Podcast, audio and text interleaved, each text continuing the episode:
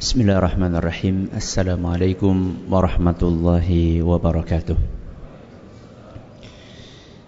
Alhamdulillahi rabbil alamin wa bihi nasta'inu ala umuri dunya waddin. Sallallahu ala nabiyyina Muhammadin wa ala alihi wa sahbihi ajma'in. Amma ba'd. Jamaah sekalian yang kami hormati dan juga segenap pendengar radio Insani 102.2 FM Purbalingga, Purwokerto, Banjarnegara, Cilacap, Wonosobo dan sekitarnya. Para pemirsa Yufi TV yang semoga senantiasa dirahmati oleh Allah Azza wa Jalla. Kita terakhir masuk ke adab salam nomor berapa? Nomor 10. Pada kesempatan kali ini kita hanya akan membahas satu adab saja. Akan tetapi adab yang satu ini pembahasannya cukup dalam dan tidak sedikit orang-orang yang keliru di dalam menerapkan adab ini sehingga menimbulkan banyak ekses negatif di masyarakat bahkan di dalam dunia dakwah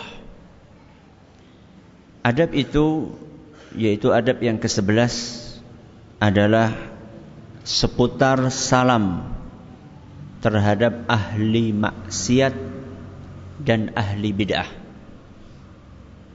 Adab nomor 11 seputar apa? Salam terhadap ahli bid'ah dan ahli maksiat. Masalah ini sudah dibahas lama oleh para ulama kita. Hanya saja tidak sedikit di antara sebagian saudara-saudara kita yang membahas masalah ini secara parsial tidak secara menyeluruh. Karena pembahasannya tidak menyeluruh, akhirnya penerapannya pun tidak benar. Karena penerapannya tidak benar, menimbulkan ekses negatif di masyarakat. Sebelum kita berpanjang lebar menjelaskan tentang hukum salam terhadap ahli maksiat dan ahli bid'ah, perlu saya tekankan bahwa yang kita bahas di sini saat ini adalah ahli maksiat dan ahli bid'ah yang masih muslim. Yang masih apa? Muslim. Karena perlu kita ketahui bahwa maksiat dan bid'ah itu berlevel-level, bertingkat-tingkat. Ada yang sampai mengeluarkan pelakunya dari Islam, itu kalau misalnya bid'ah dan maksiatnya sudah sampai taraf kekufuran dan kesyirikan. Ada yang tidak. Yang akan kita bahas sekarang adalah ahli bid'ah dan ahli maksiat yang masih apa? Muslim. Kalau sudah kafir, ini sudah kita bahas pembahasannya bahwa tidak boleh kita mengucapkan salam kepada orang kafir. Kalau kita disalami maka cukup menjawab Waalaikum. Ini sudah selesai pembahasannya. Sekarang kita membahas tentang bagaimana seandainya dia masih muslim. Apa mungkin ahli maksiat muslim? Mungkin atau tidak? Mungkin. Nun sewu, nun sewu ini. Lokalisasi. Lokalisasi. Isinya wanita tuna susila. Ada nggak yang KTP-nya Islam? Jangan semua lah. Banyak. Tapi mereka masih muslim? Masih. Nah sekarang kita menyikapi orang-orang yang seperti itu. Boleh nggak kita salam sama mereka? Orang yang bergelimang dalam maksiat atau bergelimang dalam bid'ah dan dia masih muslim, boleh nggak kita mengucapkan salam sama mereka? Jawabannya, selama mereka masih muslim, selama mereka masih muslim maka hukum asalnya disyariatkan untuk mengucapkan salam dan menjawab salam dari mereka. Selama mereka masih muslim. Hukum asalnya disyariatkan menjawab salam dan mengucapkan salam kepada mereka. Kenapa Ustadz? Karena mereka masih muslim. Dan kita sudah bahas hadis yang pertama. Ya, yang kita bahas dalam kitab Al-Jami' dalam Bulughul Maram. Hadisnya bunyinya hakul muslimi 'alal muslimi sittun. Hak muslim atas muslim yang lainnya ada berapa? Ada enam.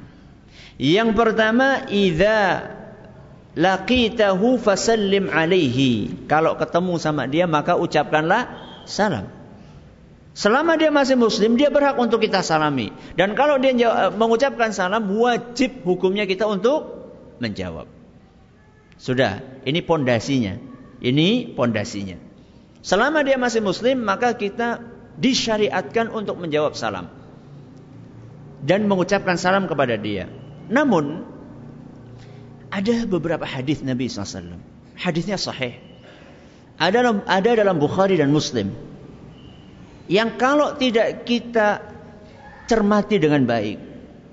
Tidak kita baca dengan keterangan para ulama.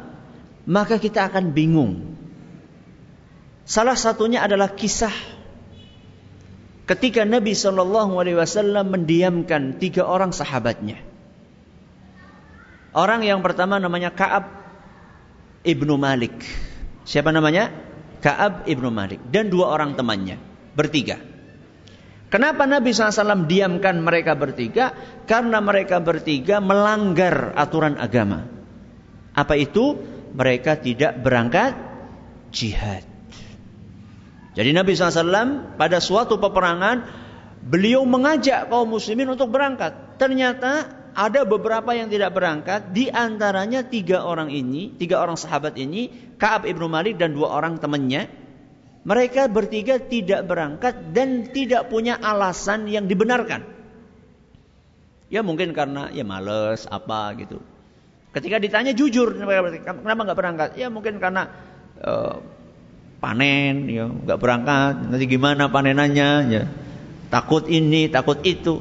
Jadi alasannya nggak bisa diterima. Akhirnya Nabi SAW menghukum tiga orang ini dengan cara didiamkan.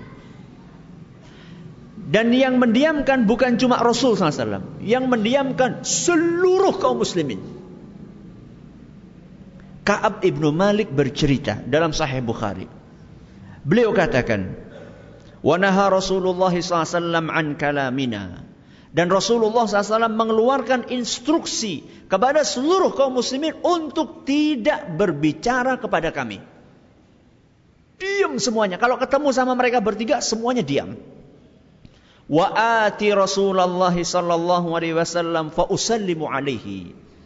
Aku kata Ka'ab mendatangi Nabi SAW dan saya mengucapkan salam kepada beliau. Mengucapkan salam kepada Nabi SAW. Fa'akulu fi nafsi, aku batin, kata dia. Berkata di dalam diriku, dalam hatiku, hal harraka syafataihi biraddis salami amla. Aku perhatikan Nabi SAW, apakah beliau menggerakkan bibirnya untuk menjawab salamku atau tidak? Ternyata tidak. Jadi beda ya antara orang tidak salam dengan eh, orang tidak menjawab salam dengan menjawab salam tapi lirih suaranya. Didengarkan oleh Kaab, nggak ada suara. Dilihat bibirnya tidak menggerakkan Nabi SAW. Alias salamnya Kaab tidak dijawab oleh Nabi SAW. Hatta kamalat khamsuna laylah. Hatta kamulat khamsuna laylah. Sampai 50 hari. 50 malam. Berapa? 50 hari 50 malam. Nabi tidak menyalami Kaab dan tidak menjawab salam beliau. Dan seluruh kaum muslimin melakukan hal yang sama. Timbul pertanyaan. Kaab ini muslim atau bukan? Muslim. Kesalahan Kaab tidak mengeluarkan dia dari agama Islam. Berarti dia masih muslim. Pertanyaan berikutnya. Menjawab salam hukumnya apa? Wajib. Nabi menjawab atau tidak? Tidak menjawab. Kemudian diam-diaman, berdiam-diaman antara sama muslim, batas maksimal boleh berapa? Tiga hari. Berapa yang dilakukan oleh Nabi SAW? 50 hari. Orang yang membaca hadis ini, kemudian dia tidak membaca keterangan para ulama akan bingung. Si kepriwe. Katanya menjawab salam wajib. Nabi SAW tidak menjawab. Katanya tidak boleh lebih dari tiga hari. Nabi bukan lebih dari tiga hari. Sampai berapa? 50 hari. Katanya tadi di awal Muslim harus uh, berhak untuk disalami. Lah Ka'ab kan masih muslim.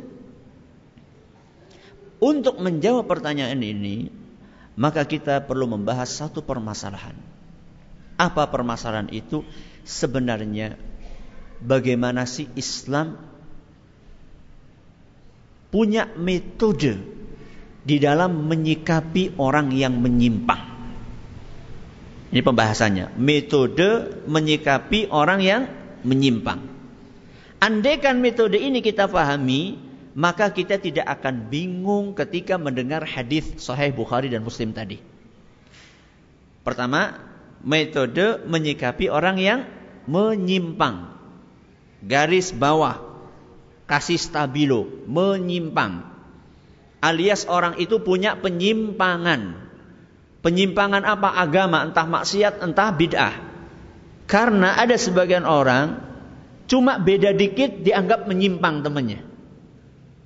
Perhatikan, perbedaan misalnya, oh beda ini, beda ini. Dalam masalah yang masing-masing punya dalil, contohnya misalnya, teman saya bismillahnya dikeraskan.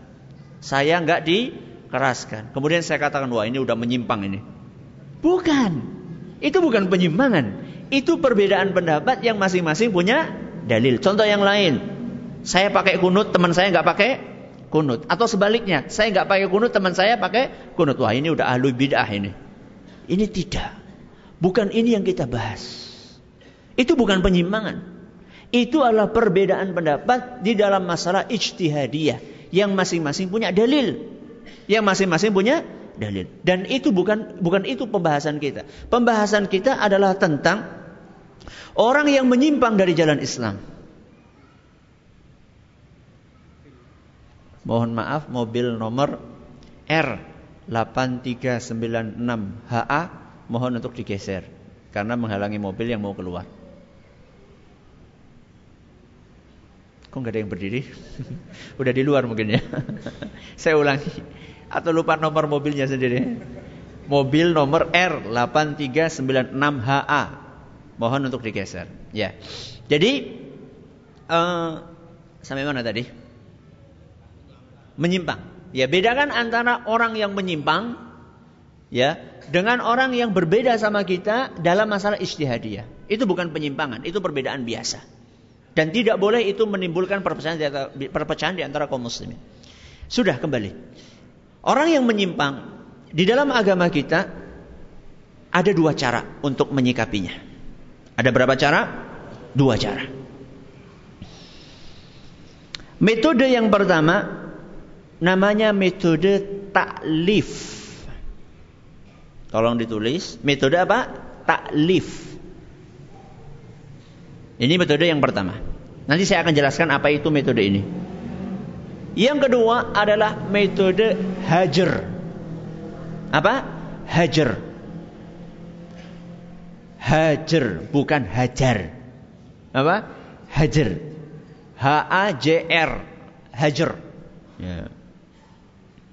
Ini dua metode Islam menyikapi orang yang menyimpang. Yang pertama adalah metode taklif. Apa itu metode taklif? Metode taklif adalah pendekatan simpatik kepada orang yang menyimpang. Itu ringkasnya seperti itulah. Pendekatan apa? Simpatik kepada orang yang menyimpang. Pendekatan simpatik itu seperti apa Ustaz? Ya disenyumi, disalami, diundang, diundang Diundang apa? Makan-makan, ya. Itu metode taklif. Senyum, ya. Kasih hadiah sama dia. Orang menyimpang malah dikasih hadiah. Nanti kita kasih contoh praktek Nabi SAW. Ya. Ini metode yang pertama. Metode apa namanya? Taklif. Metode yang kedua adalah metode hajar. Metode hajar. Metode hajar ini kebalikan metode taklif. Kalau tadi pendekatan simpatik, kalau ini berarti apa? Non simpatik. kalau yang kedua ini adalah memutus hubungan dengan dia. Memutus hubungan dengan dia. Kita diamkan. Kita cemberut sama dia. Kalau ketemu kita nggak mau senyum sama dia. Ketemu sama dia kita nggak mau salam. Dia salam, nggak kita jawab. Dia ngundang, nggak kita penuhi undangannya. Dia sakit, nggak kita jenguk. Wah, ngeri banget ini. Ini metode yang keberapa? Yang kedua. Ini namanya metode hajar. Supaya apa Ustadz kita diamkan? Supaya dia jerah. Supaya dia jerah. Dua metode ini sama-sama dibenarkan dalam Islam. Dua metode ini sama-sama disyariatkan di dalam Islam. Baik metode taklif maupun metode hajar. Sebagaimana ditegaskan oleh para ulama, banyak ulama saya bawakan di dalam buku saya 14 contoh praktek hikmah dalam berdakwah.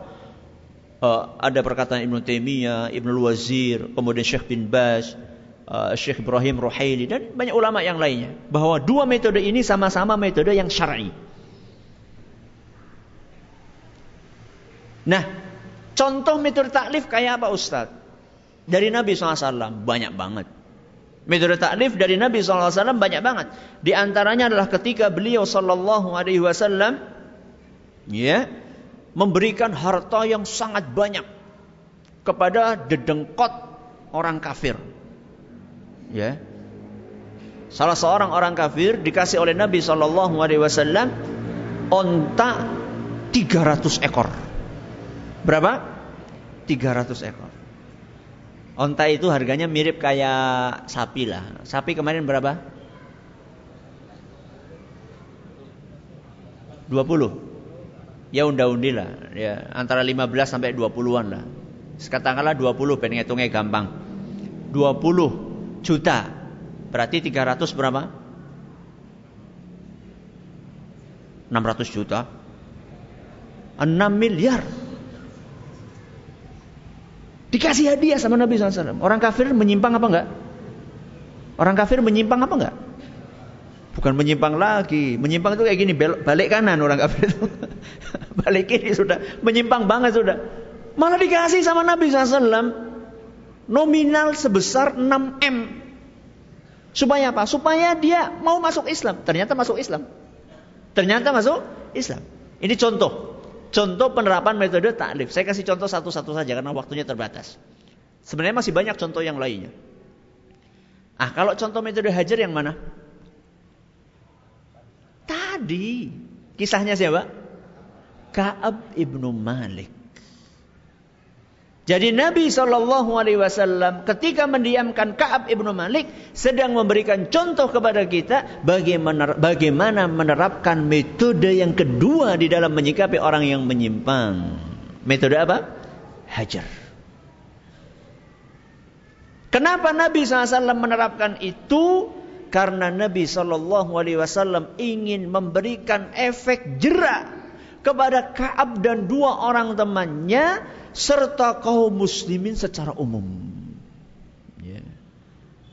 Makanya ketika Ka'ab ibnu Malik diperlakukan seperti itu dan juga dua orang temannya betul-betul ngefek kepada kepribadian beliau sampai Allah Subhanahu wa taala menurunkan pengumuman tentang diterima taubatnya tiga orang tersebut. Ka'ab bercerita, wa adzana an-nabiy sallallahu alaihi wasallam bi taubatillahi alaina hina shallal fajr. Setelah 50 hari 50 malam turun wahyu dari Allah kepada Nabi Shallallahu Alaihi Wasallam saat itu turunnya adalah setelah sholat fajar atau ketika sholat subuh. Ya. Turun wahyu dari Allah Subhanahu wa taala memberitahukan kepada Nabi SAW bahwanya bahwasanya Ka'ab ibnu Malik dan dua orang temannya taubatnya sudah diterima oleh Allah Subhanahu wa taala. Gimana rasanya? Belum. Kita ini beribadah belum tentu diterima. Ini ada rekomendasi dari langit langsung turun kepada Nabi SAW kasih tahu wahai Muhammad bahwa Ka'ab bin Malik penyesalan dia diterima sama Allah Subhanahu wa taala dan dia tobatnya sudah diterima. Jadi ketika Nabi Shallallahu Alaihi Wasallam melakukan metode hajar tadi, apa tujuannya? Memberikan efek jerah. Ustadz masa jerah Ustadz? Tuh kalau nggak kalau gampangnya gini aja contoh misalnya, panjenengan punya anak, punya anak. Anak itu nakal. Kemudian panjenengan hajar dia. Bukan hajar. hajar. Panjenengan hajar dia. Hajar itu bagaimana Ustaz? Yo kalau sama anak mungkin nggak dikasih sangu. Nah, itu juga bentuk apa? Hajar. Kapok nggak? Kapok nggak? Ya tergantung anaknya jenengan kayak apa. Saya nggak tahu anaknya jenengan. Ada yang semakin menjadi-jadi. Ada yang kapok. Sudah ampun mbak saya ngaku salah. Tapi besok disangoni lagi ya. efek jerah. Ya, ini namanya memberikan efek jerah. Jadi dua metode di dalam agama kita, yang satu metode apa tadi? Taklif, yang kedua metode hajar. Cuman jamaah sekalian kami hormati, aturan ajaran apa pun di dalam agama kita itu mesti ada normanya ada caranya, ada etikanya. Contoh wudhu. Diajari nggak sama Nabi SAW caranya? Diajari. Ya kalau mau wudhu baca ini. Masuk kamar mandi ada etikanya. Masuk masjid ada etikanya. Apa etikanya masuk masjid? Dahulukan kaki kanan. Maaf tadi masuk masjid kaki apa dulu? Hah? Kelalen Bok? Alhamdulillah kalau masih ada yang ingat. Nah, tapi banyak yang lupa saya yakin. Kenapa lupa? Saking sering memecit ya. Alhamdulillah. itu setiap ajaran Islam itu mesti ada apanya? Ada etikanya. Termasuk metode taklif dan metode hajar. Itu ada etikanya. Masalah yang terjadi terutama belakangan ini di antara sebagian saudara-saudara kita. Mereka itu ketika menerapkan dua metode ini atau salah satunya menerapkannya tanpa norma. Alias minim aturan. Sehingga menerapkannya membabi buta. Karena penerapannya membabi buta, akhirnya lebih banyak dampak buruknya dibandingkan positifnya. Jadi yang bermasalah bukan hajarnya bukan, tapi hajar ini diterapkan tanpa norma. Normanya siapa Ustadz? Hajar itu ibadah. Menghajar ahli maksiat dan ahli bid'ah itu ibadah. Ibadah Apa pun bentuknya di dalam Islam supaya diterima syaratnya ada dua. Apa yang pertama? Ikhlas. Yang kedua, sesuai tuntunan Rasul SAW. Apa pun sholat, puasa, zakat, haji, itu kalau mau diterima sama Allah satu ikhlas, yang kedua sesuai dengan tuntunan Rasul SAW. Sama juga hajar. Ketika orang akan menerapkan hajar, dia perlu memperhatikan dua etika ini. Yang pertama adalah ikhlas, yang kedua adalah sesuai dengan tuntunan Rasul. Ikhlas itu bagaimana Ustadz? Kita menghajar orang itu semata-mata karena mengharapkan ridhonya siapa? Allah. Bukan karena ada udang di balik batu. Apa ada Ustadz? Mungkin saja ada. Contohnya Ustaz, ada udang di balik di balik apa? Batu. Contohnya. Alasannya katanya menghajar si fulan, alasannya si fulan ini ahlul bid'ah. Tapi ternyata sebenarnya niatnya bukan itu. Niatnya ingin menjatuhkan orang tersebut. Karena merasa tersaingi dalam dakwah. Akhirnya cemburu.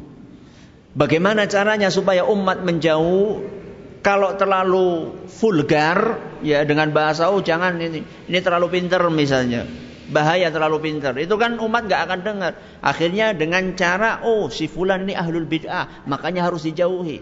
Padahal sebenarnya niatnya bukan itu. Ini bukan untuk nuduh, tapi untuk introspeksi. Kalau kita mau menerapkan hajar, niatnya harus bersih. Jangan sampai niatnya adalah kepentingan pribadi, ingin menjatuhkan saingan karena cemburu, ya, karena merasa tersaingi dalam dakwah. Jangan. Kalau seperti itu nggak akan diterima sama Allah Subhanahu wa taala karena niatnya bukan mencari ridho Allah. Contoh yang lain Ustaz nggak ikhlas contohnya. Contoh lain nih, hajar yang nggak ikhlas. Kenapa ente hajar si fulan? Ya iyalah kalau anak nggak hajar si fulan nanti anak yang dihajar nanti. Kalau anak nggak hajar fulan, nanti aku yang dihajar sama teman-temanku. Ini berarti nggak ikhlas. Takutnya bukan sama Allah, tapi takutnya sama manusia. Loh kalau aku nggak hajar fulan, daganganku nggak ada yang beli nanti. Piye nanti bangkrut saya. Jualannya kayak gini yang beli adalah ikhwan-ikhwan. Gimana saya kalau misalnya nggak terapkan ini? Ini berarti nggak ikhlas. Berarti ente itu cari selamat dengan cara mengorbankan teman orang lain, menangis eh apa namanya? menari di atas penderitaan orang lain itu namanya. Yeah. Ini nggak ikhlas. Ini nggak ikhlas. Berarti hajar itu pertama harus apa? Ikhlas. Yang kedua sesuai dengan tuntunan Rasul SAW. Sesuai dengan tuntunan Rasul itu seperti apa Ustaz? Maksudnya adalah mengikuti norma-norma yang sudah digariskan oleh para ulama yang sudah digariskan oleh para ulama berdasarkan praktek-praktek hajar Nabi SAW. Dan itu normanya ada beberapa. Sekarang bukan waktu kita membahas secara panjang lebar, akan tapi saya akan kasih contoh-contoh saja. Ya, saya sebutkan dalam buku saya 14 contoh praktek hikmah dalam berdakwah ada lima normanya. Kita nggak akan bawakan semuanya, saya akan bawakan contoh-contohnya saja. Di antaranya adalah melihat efek dari hajar tersebut. Melihat apa? Efeknya. Hajar ente itu ngefek apa enggak? Hajar ente ngefek apa tidak? Ngefek itu apa sih? Berefek atau berpengaruh atau tidak? Contoh misalnya, kalau ente hajar si fulan ini, fulan ini tambah baik apa tambah parah? Kalau ente diamkan dia, si fulan ini tambah menjadi-jadi atau tambah mendekat kepada ajaran yang benar. Kalau misalnya, oh si fulan ini orangnya memang keras kepala. Kalau dihajar malah tambah menjadi-jadi. Apa wani apa orang nyong. Dari ini nyong kancana kur kotok apa? Dan ini pernah terjadi, ya. Subhanallah ini kisah nyata. Di, uh, diceritakan oleh guru kami di Madinah. Jadi ada di Eropa, di Eropa. Muslim di sana kan apa? Minoritas. Di antara Muslim ini ahlu sunnah minoritas juga. Jadi minoritas dalam minoritas. Minoritas dalam minoritas ini salah satu di antara mereka mu'allaf. Masuk Islam, baru masuk Islam, kenal sunnah. Kemudian dia melakukan sebuah kesalahan. Melakukan sebuah kesalahan. Teman-temannya ini satu komunitas ahlu sunnah ini kemudian sepakat untuk menghajar temannya yang satu ini. Kenapa? Karena menurut mereka ini memang harus dihajar, ini salah. Kita diamkan dia, enggak kita salami. Apakah ngefek? Ngefek. Efeknya apa?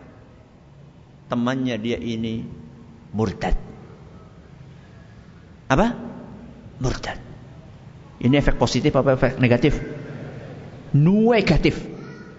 Bukan hanya negatif, negatif banget. Bukan hanya dia meninggalkan halus sunnah, masih muslim, itu masih mending, masih muslim. Dia ini keluar dari agama Islam. Dia pikir anak itu dipikir didiamkan sama ente, dipikir anak gak punya teman apa? Anak masih punya banyak teman-teman. Dan teman-teman dia yang dulu non muslim ya, masih non muslim sampai sekarang, mereka langsung ahlan wa sahlan. Ya mereka nggak ngomong ahlan wa sahlan ya. Welcome ya. Ya, mereka langsung sambut, eh, masya Allah teman lama kita. Eh, nggak pakai masya Allah, ding. Orang kafir kok pakai masya Allah. Ya, ya Allah, teman-teman kita ini, ya, teman lama kita, disambut. Jadi ketika kita mengajar, kita lihat efeknya apa. Kalau misalnya efeknya semakin membuat orang itu parah, ya digantilah pakai metode yang lainnya. Metode apa? Taklif. Ya. Karena satu orang dengan orang yang lain beda-beda karakternya. Jadi jangan samakan karakter semua manusia. Karakter masing-masing berbeda-beda. Ini contoh norma. Contoh yang lain norma. Menyesuaikan waktu. Menyesuaikan waktu. Waktu maksudnya adalah durasi lamanya hajar. Lamanya apa? Hajar. Jadi lamanya hajar itu kita perlu ini berapa hari? Tiga hari, apa lima hari, apa sepuluh hari, apa lima puluh hari. Tergantung kira-kira berapa hari bisa memberikan efek jerah sama orang itu. Contohnya Nabi SAW ketika menghajar siapa? Kaab. Berapa hari? 50 hari. Karena Nabi SAW berdasarkan wahyu dari Allah setelah 50 hari ini bakalan tobat dan tobatnya diterima sama Allah Subhanahu wa taala. Turun wahyu dari Allah. Nah, sekarang kalau kita kan nggak mungkin turun apa? Wahyu. Sekarang kita pakai prediksi. Pakai prediksi, perkiraan. Kalau misalnya orang ini kita diamkan sehari sudah dia mulai mendekat sama kita, maka ya sudah diselesaikan. Kenapa? Kata Imam Ibnu Qayyim, hajar itu kayak obat. Kayak obat. Obat itu supaya ngefek harus sesuai dengan apa? Dosis. Kalau dosisnya kurang, efeknya kurang. Kalau dosisnya berlebihan, mati. ya, matinya kayak tadi murtad tadi. Nauzubillah min min Ada satu pertanyaan yang tadi terlewat Tadi kita sudah jawab bahwa Nabi SAW mendiamkan Kaab itu karena beliau sedang menerapkan metode apa? Hajar. Tadi ada satu pertanyaan yang di awal saya paparkan. Bukankah mendiamkan sesama muslim itu maksimal tiga hari? Kenapa Nabi SAW lebih dari tiga hari? Para ulama kita menjelaskan bahwa hadis yang melarang untuk mendiamkan saudara lebih dari tiga hari itu manakala dalam urusan pribadi. Manakala dalam urusan pribadi. Contoh misalnya, saya ngutang sama teman saya. Saya butuh banget. Teman saya, saya tahu teman saya ini dia punya duit, cuma dia nggak ngasih kita. Akhirnya kita jengkel. Ini masalah apa? Pribadi. Karena jenengan jengkel, maka jenengan dikasih izin sama agama kita untuk jengkel berapa hari? Tiga hari. Kalau sudah tiga hari nggak boleh. Ustaz, anu kalau saya nggak manfaatkan tiga hari itu untuk jengkel gimana? Bagus. Jadi bukan berarti harus jengkel tiga hari enggak. Jadi agama kita itu subhanallah ya memperhatikan namanya kondisi kejiwaan, kondisi psikologis. Jadi jenengan itu ketika digitukan sama orang, ketemu sama dia rasanya keberapa? Medegel kan? Nah, kemedegelan jenengan ini, kejengkelan panjenengan ini, di dalam agama kita itu ditolerir, cuman nggak boleh lebih dari tiga hari. Jadi intinya, larangan mendiamkan saudara tiga hari itu dalam masalah apa? Pribadi. Kalau bukan dalam masalah pribadi, yaitu dalam masalah agama. Masalah apa? Agama. Ini menyimpang dari ajaran agama, melanggar perintah agama. Ya. Kemudian si fulan ini melakukan bid'ah, melakukan maksiat. Maka dalam kondisi seperti itu tidak dibatasi hanya tiga hari saja.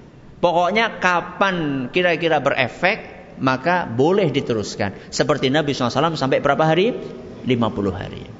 Kesimpulan.